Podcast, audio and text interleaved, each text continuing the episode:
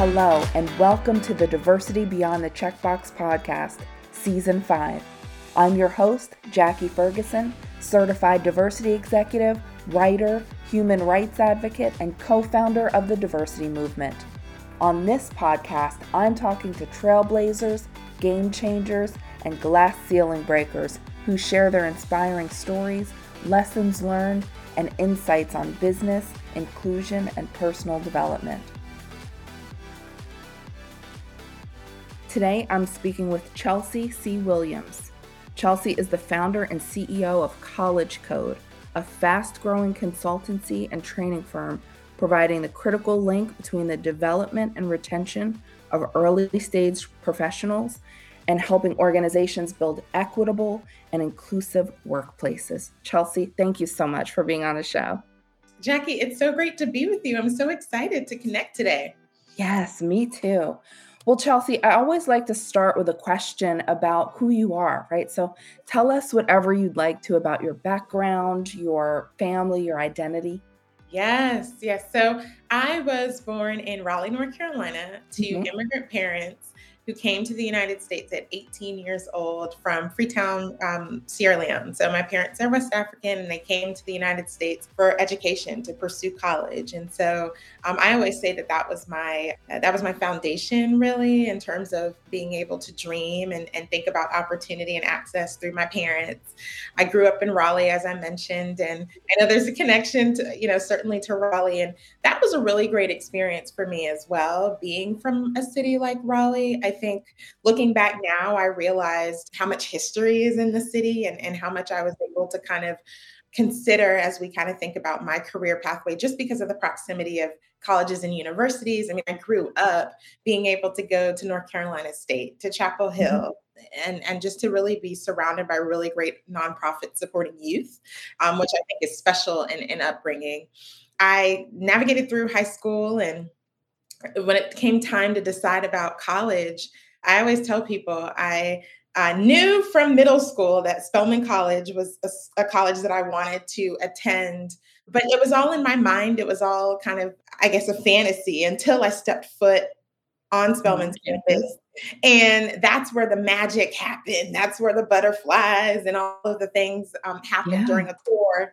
A tour during my high school years. I toured Spelman and some other colleges and universities, a lot of them in North Carolina, because North Carolina has such great schools. That visit to Spelman um, really birthed something in me that I had never experienced before. Mm. And so, you know, I often say that my parent, again, my parents' vision and desire for more this concept and focus of education and opportunity, I got to be able to see in my own light and journey through Spelman. I love that. And you know, Chelsea, one of the thing threads throughout throughout this conversation is going to be around parents or or adults pouring into children. So I, I love that. And gosh, you know, college is scary enough, right? At 18 years old going to a new school, not living at home. But I can't imagine like the difference in moving to a whole different continent, yeah. right? And having that experience so far away from the things that you know and love. So that's such an amazing thing. There's so many amazing, courageous people in the world that do things for their futures and the, the futures of their children. So I love hearing that story. Thank you for sharing that.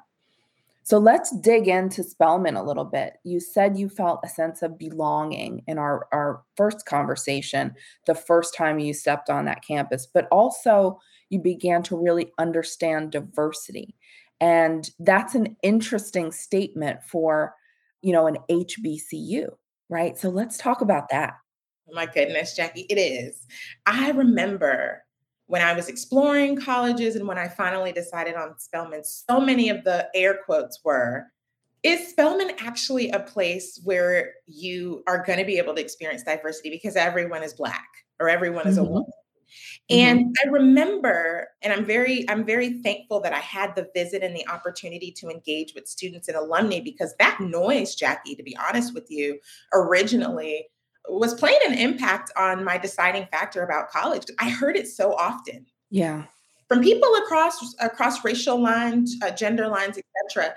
And you know, attending Spelman is where, and I told you this, where I started to understand and explore what diversity, equity, inclusion, and belonging means. Mm. Because when you're at an institution that is primarily Black, it's not all Black, mm-hmm.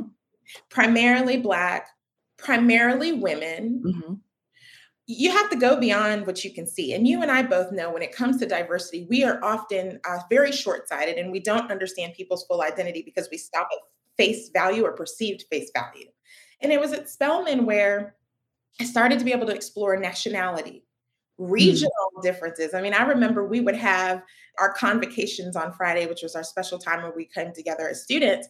And, you know, we would do like, um, kind of like a, a, roll call. What city are you from? And that's where, you know, I, you hear the South, we hear the Northeast, we hear Texas. Texas was its own situation. and then though we would hear Oregon, Montana, Arizona, Mexico. And literally, I, that was the first time I had ever met or connected with someone deeply from some of these cities across the country yeah. and their stories and their experiences um, one of my best friends from Portland, Oregon, it, just changed my life being able to get proximate to people like that and hear their stories of the migration and landing in some of these cities. So, you know, that's a short list, but again, it was at Spelman where this concept of diversity broadly and then really this focus of how do we create inclusive spaces even inter within interculture started to be explored. This question was one I had to ask because so often when people think about diversity, they're thinking about race and gender, and that's where it stops. But in, in exploring that question with you, it allows people to think about wow, there's so much more, right? There's personality, there's regionality, there's, you know, all kinds of experiences that lead to, you know, developing the person that you are. And that is all part of the diversity conversation. So I love that you shared that. Thank you so much. So, Chelsea, during college, you studied abroad. You were in Bangladesh. Tell us what that experience was like for you. Oh my, Jackie. Oh my. So I went to Spelman as an economics major. I often tell people when you are interested in business, but you attend a liberal arts college, you find your way in econ. That's mm-hmm. what that's what we had. There was no business major. So economics was the closest thing to business. Yeah. So I studied economics. And, and when it came time for senior thesis and independent study, I was trying to bridge together all my passions. Mm. You know, mm. business, economy, women, this concept of diversity and inclusion that I was exploring, entrepreneurship. And I didn't even realize, Jackie, that my research would allow me to start to touch um, some of these different areas that I now get to, to sit in. But yeah you know, I thought about a research project and I, I said, how can I study women business owners in developing economies. And I remember talking to my professors about this. And, you know, if anyone knows microcredit, microfinance, Bangladesh is one of the birthplaces of that, uh, that practice. And so, you know, went on Google and I, I searched and studied because we didn't have like a formal program at Spelman. So it actually mm-hmm. was something that I, I did in partnership with some institutions in, in the Northeast. It was like a conglomerate of colleges that were taking students to Bangladesh. And so I went alongside another Spelman student. And so that was already wow. a big a big step because it wasn't necessarily my home community. I was getting to meet other students across the country. There's about 15 of us who went to Dhaka, which is the capital, mm-hmm. Chittagong, um, and Cox's Bazar, and we studied um, through uh, Muhammad Yunus of the Grameen Bank microfinance and we were doing not just the research, but we were doing the practical application. We were going to the villages. We were meeting with governmental officials. We were going to, and at the time, Bangladesh was creating schools for women. We went in 2007 and they were starting to create places where women could be educated. And we did all of that so that we weren't just getting the theory and the textbook microfinance and microcredit, but we were getting to see, and women were telling us we talk about the benefit of microcredit microfinance we were seeing some of the challenges the mm-hmm. pressure when we talk about women coming together to kind of fund fund businesses the pressure if you're not if you're not feeling as though you're bringing your own share to the group and how that was literally leading to suicide for some women, the pressure, the, the, village and the community pressures. And so it was eye opening. And I think it was one of the final, the first places where I understood equity. It was the equity connection, this access, this opportunity. And so, yeah, it was a game changer experience. But again, I didn't know throughout my research how I was being expanded to understand some of the lanes of work that I'm in right now. It's really powerful. And Chelsea, let's talk about microfinance for those people who don't know what that is. Can we describe that a little bit and, and talk just a bit about that? Yeah, yeah, absolutely. In theory, um, individuals are loaned or they're given um, a, a, certain sum of money to be able to use towards some type of venture. And the mm-hmm. whole concept is that eventually it is paid back in some way. And so, you know, it really is, it's the equity conversation about providing access and opportunity where people don't have you know financial means yeah. being able to see to say you've got a vision we believe that you can accomplish this vision here is a good measure provided mm-hmm. to you uh, and, and hopefully to be able to have some returns and so you can imagine in developing countries these are markets, you know, producing uh, home, homeware or even garments that people wear. So small businesses yeah. really small business owners in their community. And, and the powerful thing about microfinance and microcredit is, um, you know, it really shows the power of women to mm. um, support, develop, and uplift their families. Yes. Because, you know, a lot of researchers showed us when women have access to capital, it ends up being invested back into their families and their children. And so that, you know, that's a, a, a summary. I love that. And then it's, you know, and then you're benefiting more generations, right? As they invest back into their homes and into their families, that benefit or that business can be passed on to the the children. And I I love that. I love that. So Chelsea, tell us about your early career on Wall Street. What was appealing to you about that job or lifestyle? Yeah, yeah. Okay, Jackie. It goes back to the whole conversation on economics major at liberal arts college. There's two pathways. Yeah. Okay. it's go be an economist, go get your PhD in, in, economics. And a lot of the Spelman professors were like, be an economist, go get your PhD. And then there was the other side of the camp, which is go work on Wall Street. Literally, all of the banks were coming to Spelman and Morehouse. And so a lot of us were like, okay, this is, you know, this sounds like a great place to start. For a mm-hmm. lot of us, I also think, you know, I'm going to be very honest, the financial opportunity, especially for many people who may not have or have not been exposed to those industries and sectors, being in New York City, mm-hmm. like all of the things were very appealing. So I think for me, all of that played a role. And you know, I was looking to be able to connect together financial services and again, this passion for people and culture. And so I still remember uh, my former bank came to campus. I was a freshman student, and, you know, I was trying to go to some of these employer visitation programs where they would come and talk about their their bank and try to reel us in. And I remember going to one as a sophomore and didn't actually think that I could land an internship as a sophomore. I really went just to start exposing myself to career pathways. And you know, at the end of the session, I go and I walk up the head of uh, human resources, human capital was there at the session. And I remember walking up to her after the session and I said, Hi, I'm Chelsea Williams. I'm a sophomore economics major. And I said, I don't know if this is possible, but I'm interested in HR, like the people side of business. And she looked at me and she said, very few people come and ask about this career pathway um, at universities. And she was just, you know, I think there was an intriguing and just like a, a moment of connection we had because she was leading the function at the bank. And she said, I want you to stay in touch with me. I can't make any promises because this really is for juniors and, and, and full time hires, so seniors, but let's stay connected. Mm-hmm. Jackie, two weeks later, I have an offer letter in my email and an offer letter that's mailed to me. And they're like, we want to bring you on to be a part of our Generation Next sophomore program. It's the first time they were launching a program to see how they could start the pipeline into financial services earlier. And they were trying to pilot with sophomores. And wow. so that takes me back when I'm speaking to young people and I'm telling them that story.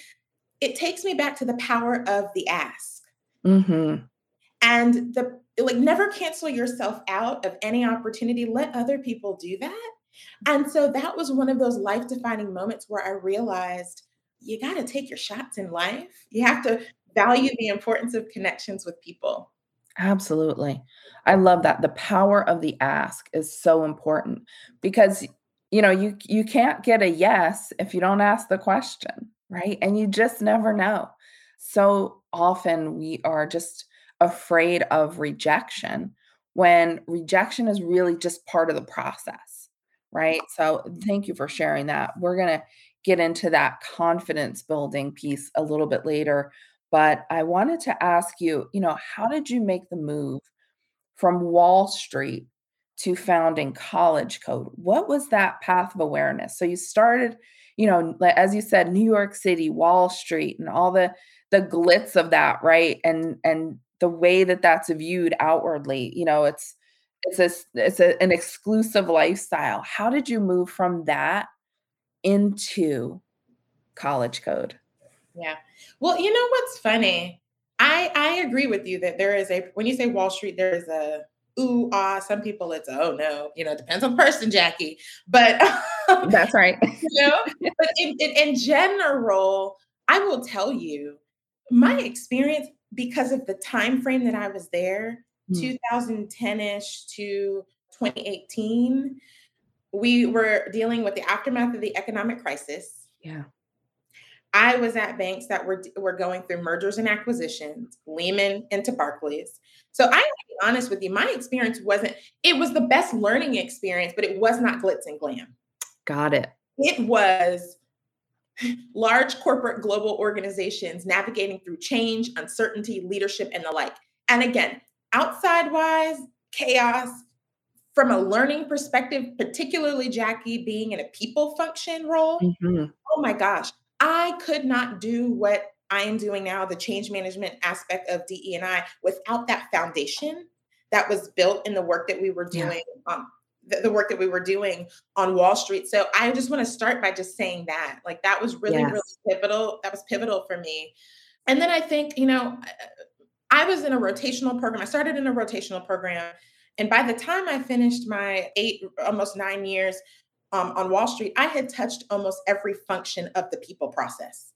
Wow. Recruitment, performance, compensation, workforce strategy development, diversity and inclusion, leadership, promotion, literally every single function piece. By the end, I was co leading that nationally, and I had some particular areas that I was leading um, globally. And so I say this to say, while I was doing the work, there were experiences, observations, and realities that became clear to me. One of them being, which led to College Code, this concept around how do we build the pipeline for the next generation into these high performing, high function roles. We were going to all the colleges and universities, Jackie's Jackie, we were forming all the partnerships with the nonprofits you and I know yeah. that are doing, you know, career and college access. The initiative was was strong and, and our intention was right, but the output and the measurement over time, there were some some issues there. And so I remember I was on a recruitment trip at Penn. Uh, we were, engaging some students there for our investment roles. And one day I found myself in the lobby of a, of a hotel, just kind of reflecting on my experience personally in the space, in the seat, and then my vision for some of the things that I was just like, I don't know how this is going to happen, if I'm going to take a step out, or if there's going to be a role that's going to allow me to really dive into this because there's so much to do. But I started just writing. Yeah. And that writing turned into a business plan. wow. And t- over time, over time, but that was where it started. I remember that trip vividly. And Jackie, I'm a person of faith. So, you know, I was having a conversation with God at the moment, and I was like, you know, Lord, I, I'm feeling something here. There's mm something here. And, you know, a year later, because it didn't happen overnight. Yeah. I felt that I had built enough of the relationships, connections, and I had the business need identified, which I know we're going to talk about shortly, to be able to take this step to start what is now College Code. And so that really is the, the, the life cycle and the journey. Wow. You know, it's so interesting because very often people think they have to have it figured out so early in life, right? But there are these moments of awareness or these moments of reflection that can lead us down a different path and get us closer to our real purpose. And so I, I always love to, to hear those stories because it's okay not to have it all figured out, but be mindful and present with yourself and, and go where you're being led. So let's talk about College Code. What's the mission of College Code and what are you looking to accomplish through that organization? Uh, College Code was started to provide the critical link between the development and retention of diverse early stage professionals.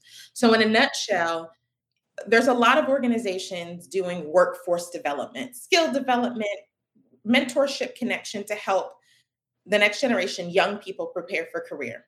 There are also like a diversity movement organizations that are focused on talent development, diversity, equity, and inclusion, and helping uh, organizations and individuals we thought to ourselves, what's the bridge? What's the connect between the two? We do all this work in developing the next generation, but it means nothing, Jackie, if, if these young people go into organizations where they don't experience belonging, they don't have access and opportunity to more um, viable outcomes.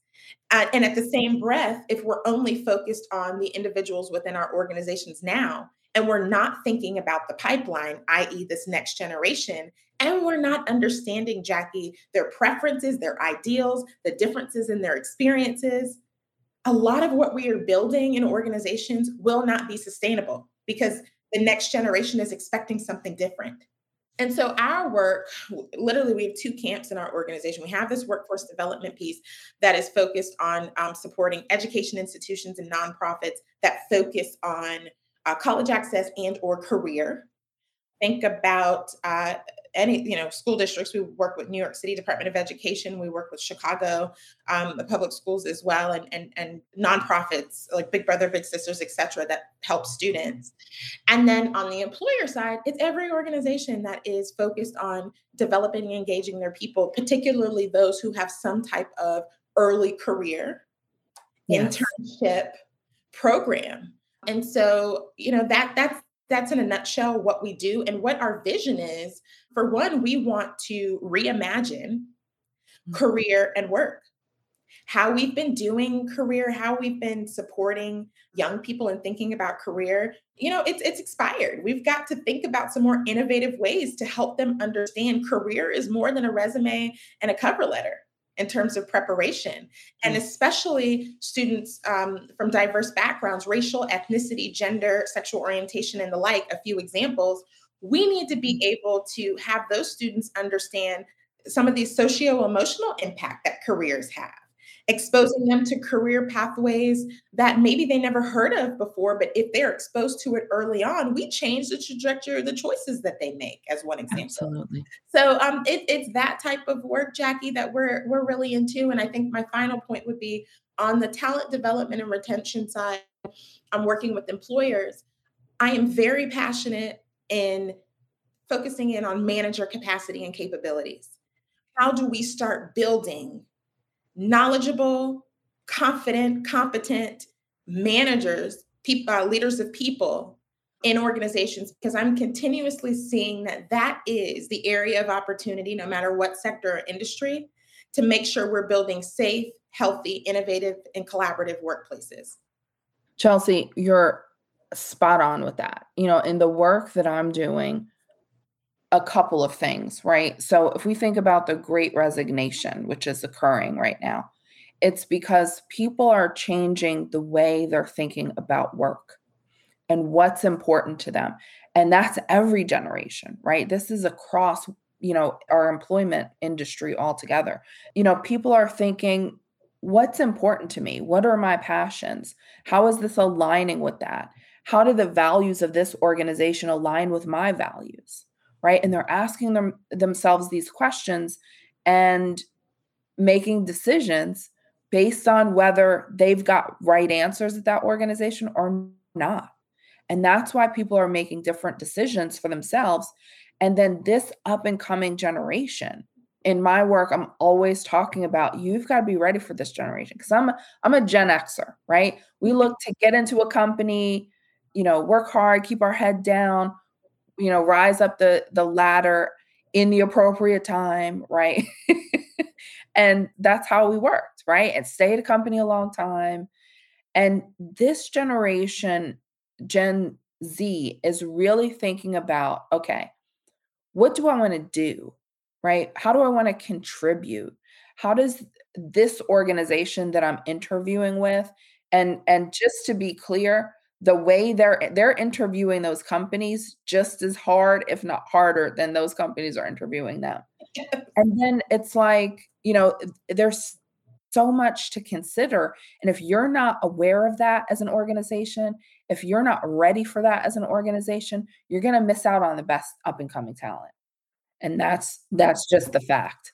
So I love that you're working with organizations as well because they need to understand that and understand the imperative of that in the sustainability of their organization. And then the manager capacity piece. You know, this is something that's that's so missed when organizations are looking at DEI or looking at um, training at the very, very top, right? It's the C suite, right? And that's so important in in understanding, you know, and and building a culture for an organization.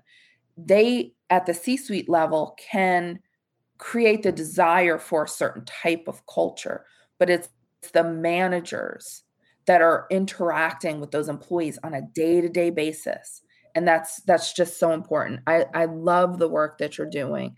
It's so important in creating workplaces where people want to be in the future. So i, I just love that thank you jackie yeah.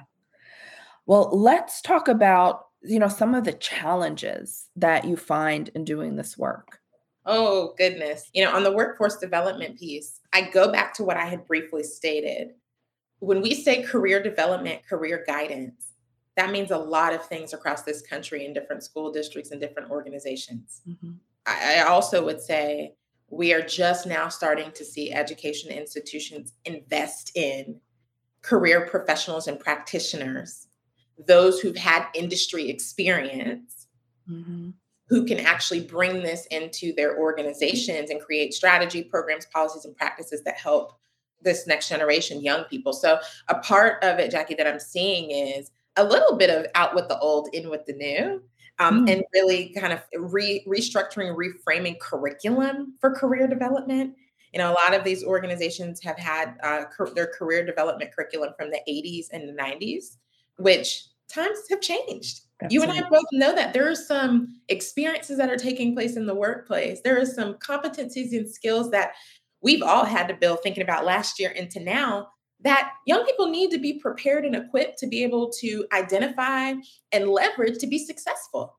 And so I think there's a part of it that I'll just say that I'm seeing more heightened conversations around career development and what it means plug uh, ACT, the test prep organization, is I'm going to be leading a workforce development summit at the end of the month. I will share um, in the show notes for you that yeah. that conference information for people who are interested in just hearing the National Workforce Development Conversation. It's uh, a great conference.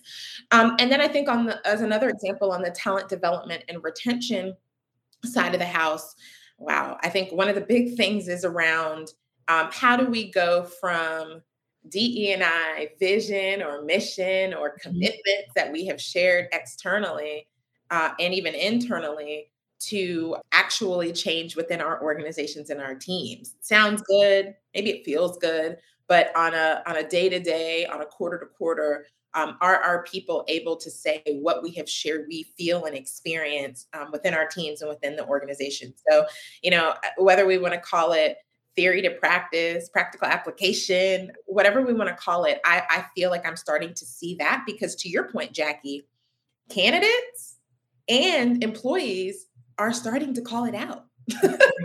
Absolutely. You know, and so I think, you know, for leaders, certainly for HR people partners, you know, it's going to become really, really important that what we have said we start to be able to drive progress on. It's not going to be overnight, but let's be authentic and transparent about what it's going to take for us to move things forward and make sure that we're setting in a, a cadence and, and a measurement to be able to point towards success in the future. That's, you know, that's such good advice. And it's so important for people to understand what those challenges are so that they can start to mitigate them and understand what they need to be thinking about as they start to work through those things. Chelsea, you talk about building career confidence. What does that mean, and how do we begin to build that? Uh, career confidence. Mm-hmm. We originally started to dive into career confidence when we were thinking about this next generation, our workforce development programs, and we were building our curriculum. And we said, we don't just want to offer young people skills and help them to build and identify the skills and relationships necessary for the future. That is critical, that's important, that's necessary. But if they don't walk away more confident, more empowered, having more belief in their ability and the table that is available for them to be able to sit at in whatever career path they desire, we're missing it. Mm-hmm. You can have you can go through the coding camp, you can go through the data science camp, you can have the awesome mentor who works at name that company. But if you right. inside of yourself still don't feel worthy and worth it, which a lot of underrepresented individuals have felt and yeah. are feeling, it's going to show up on the job. Mm-hmm. And so we are doing work um, through our coaching, through our programs, just to demystify and empower young people to know that there is a place and a space for them. Mm-hmm. And so career confidence really is the belief that you can pursue and excel at whatever career path you desire. And now there there might be places and spaces where you need that additional mentorship or relationships or credentials, but it is the it is the personal belief that no one can take away from you that says, yeah, maybe it's going to take me a little bit longer than, my peer or my colleague or my classmate, but I can do this. That's such a good point because the narratives of our society create for us questions in our ability. That's the insidious part of these narratives. You know, they're not just telling outside people who we are, but it dares right to tell us who we are. And it creates these these stories that we tell ourselves that we shouldn't be sitting at that table that we may not have what it takes that we shouldn't apply for that job that we shouldn't as you uh, talked about earlier ask right? The power to ask right? The power of the ask. And we need people and organizations like you, like College Code, to be able to counter those narratives, right? So that we can step in the room with the confidence that we need. And that's such important work. So I just wanted to, to share that as well. I want to be transparent with this group because I believe in transparency. You know, this con- concept of career confidence, I am navigating through. Mm-hmm. I think about the first time that in 2018, when I had first started the business LLC, ready to go, had my first client. Jackie, I struggled the first year to call myself a founder and CEO. Mm. I was saying I'm a strategist. Wow. I couldn't sit with the title that honestly I had worked for. I had earned. I, I was I was performing in that space and place anyway. It took me a year. And so this is really a conversation that we have to have and yes, other people can help you to get there. But at the end of the day, Jackie, mm. you, me, others have to sit down and believe it for ourselves, despite yeah. what we see and what we hear. Because you and I both know when you say entrepreneur in this country, there is an image. Yes, that's right. There is a narrative. Mm-hmm.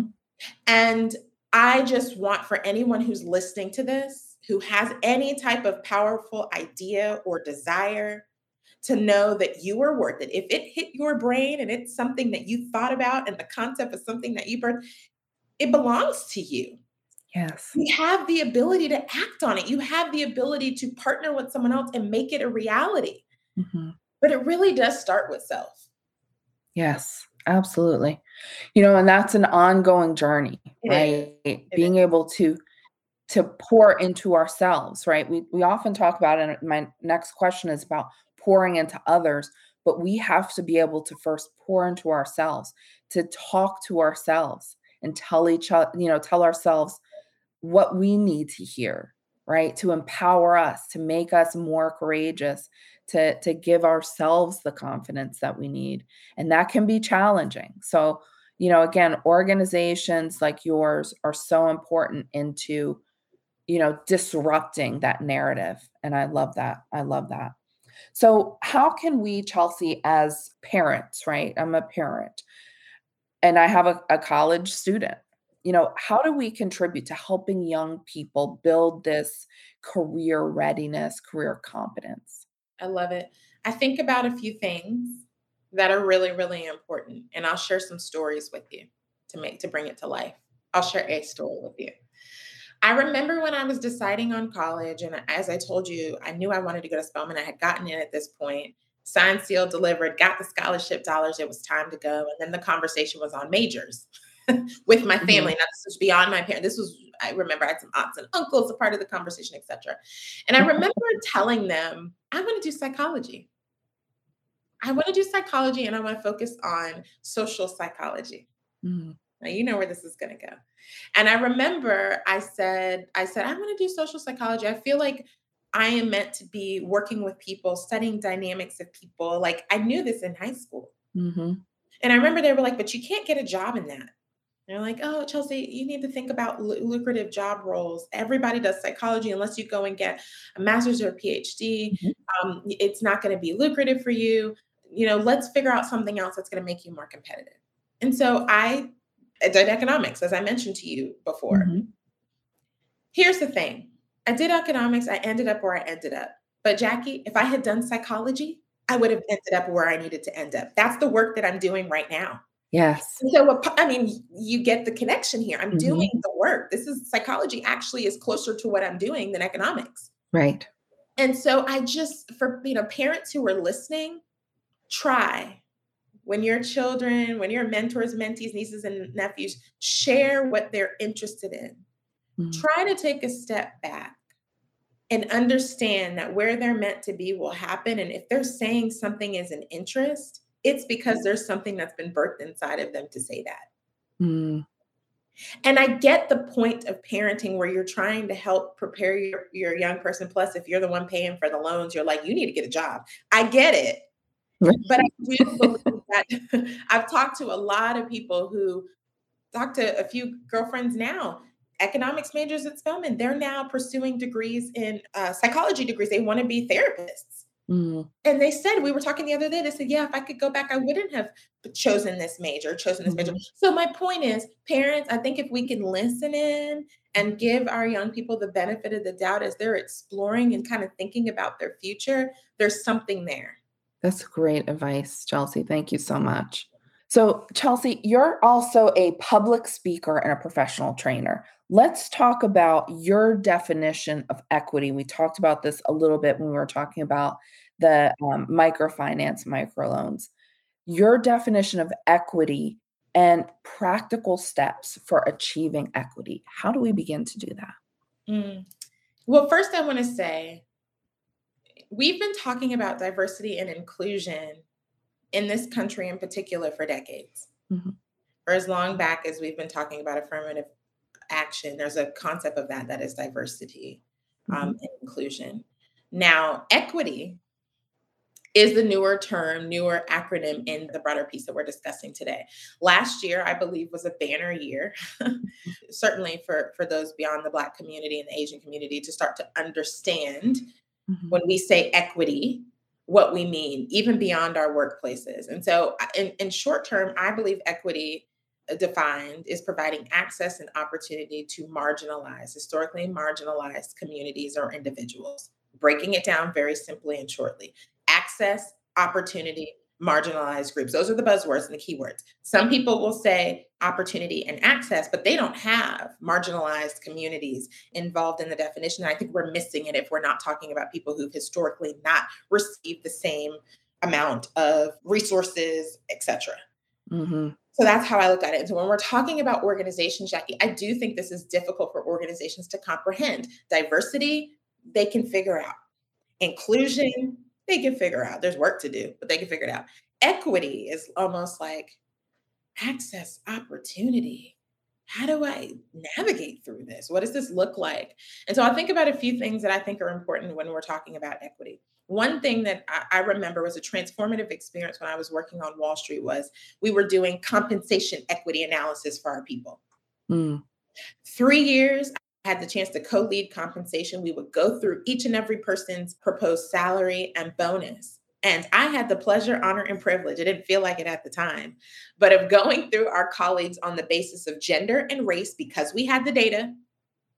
Yeah. And looking through teams and being able to say, why is this person receiving this amount? Why is this person receiving this amount? And and going to the managers and not forcing an outcome.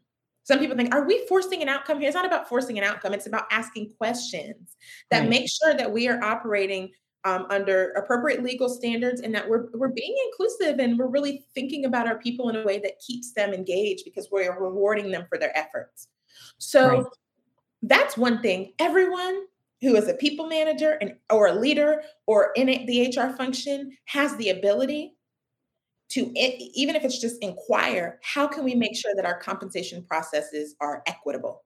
Okay, that's one example. My second example, just to bring it to life for people, and this one is around the workforce development, student development piece. A lot of organizations who want to start internship programs, that's a lot of the place where I've seen a lot of organizations say, hey, we want an intern program. Okay, fine. The challenge becomes not forming the intern program, but thinking about where we're going to source our interns from. A lot of organizations will have school teams or their preferred schools where they go to recruit. And usually that list of schools is determined by where did the leaders go? If they went to Vassar or they went to Columbia, let's go to Vassar and Columbia. It's our alma mater. We love it. Let's go. Affinity. Mm-hmm. When we're talking about equity, we do have to take a step back again and think about access opportunity. Where are there places where there are brilliant students? Yeah who are not often considered because of the school they go to. If it's in a rural community, if it's a Hispanic serving mm-hmm. institution, listen to this one, Jackie. If it's a historically Black college beyond Howard, Hampton, Spelman, and Morehouse, and I went to Spelman, so I can say that. mm-hmm. Hundreds of other HBCUs. Mm-hmm. And how are we considering the opportunity to support those students? Because they're brilliant. That's the equity conversation. Yes, absolutely. And, you know, the thing about equity and and where people get i think get lost is they don't know what to do to achieve that. So i love that you said ask questions right? It can be as simple as asking a question about compensation. And you know one of the ways that that we get off track you know on that specifically is you know very often organizations will say well what's your salary expectation? right? Which will be maybe a slight bump up from what they were making before. But if there's already that disparity in what they're being paid, what they're asking for is not what person over here is asking for for the same role. Right. So that's one. And then back to those narratives and the power of the ask. We don't negotiate salary for ourselves in the same way that other demographics do. Jackie. And so it it then becomes incumbent upon the organization to say, I'm going to create equity by understanding, right, doing those evaluations like you did and understanding where it needs to be, salaries need to be, bonuses need to be based on the job that you're doing and the mm-hmm. quality of work that you're doing, mm-hmm, right? Mm-hmm, Not what you got mm-hmm. paid at company X before you came here.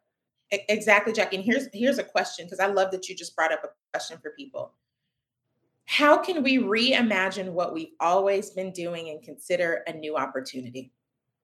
No matter what function, role, tenure, how age, how whoever we are, however long we've been in an organization, the opportunity is to say, okay, we've been doing this for years, for months, for for for a long time. Mm-hmm. And equity allows us to take a step back and say, but maybe there is a better way that is more inclusive to our people, to the broader uh, the broader community in which we live and work.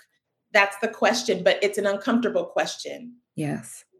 Um, and, and I think those who are truly change makers and those who are truly leading the leadership we need for 2021 into 2022 and beyond will require us to ask that question.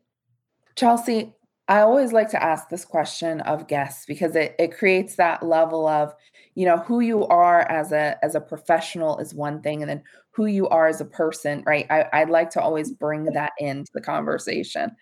Tell us something about you, Chelsea, that not a lot of people know. Ooh, this is fun. I, I love this question. So, when I was growing up, I did a lot. I was a singer. I did a lot of um, like national and, and, city competitions for singing and choral, etc. And so, at the height of the American Idol movement, because it was a mm-hmm. movement back then, I was a backup singer for one of the American Idol winners for their holiday concert. in, wow! In I said North Carolina, so some of you all know American Idol so well, you know who I'm talking about. Yeah. But, um, yeah, yeah. I was I was a singer. I honestly, Jackie, when I was younger, I wanted to sing professionally. That wasn't the plan at the time. God ended up saying, "I'm going to use your voice to speak and coach and educate," and I'm fine with that. But um, that's a fun fact that you know a lot of people don't actually know that. I love that. Oh wow. I, I love to ask that question because sometimes I get these really amazing answers. That is so interesting, Chelsea. Thank you for sharing that. Chelsea, what is the message that you want to leave with our listeners today? First of all, Jackie, I want to thank you and Diversity Movement for the honor and privilege to spend some time today. And I want listeners to remember equitable and inclusive spaces don't just happen. With intention, we create them. So well said. Thank you. And then, Chelsea, finally, how can people connect with you? Yes. I'm uh, huge on LinkedIn, so please, okay. you know, find me at Chelsea C Williams. You'll you'll see me there. Um, I'm also on Instagram at I am Chelsea C Williams, um, and of course, you can um, check our website out www.mycollegecode.com if you're interested in partnering with us.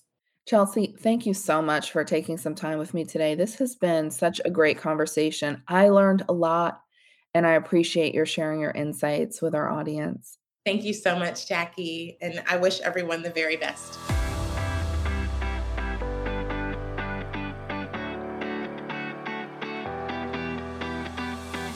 Thanks for listening, everyone. If you like this show, subscribe on Apple Podcasts, Spotify, or wherever you listen.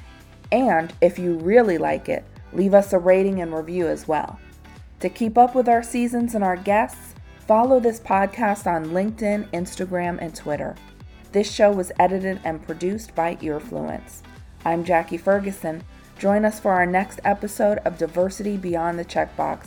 Take care of yourself and each other.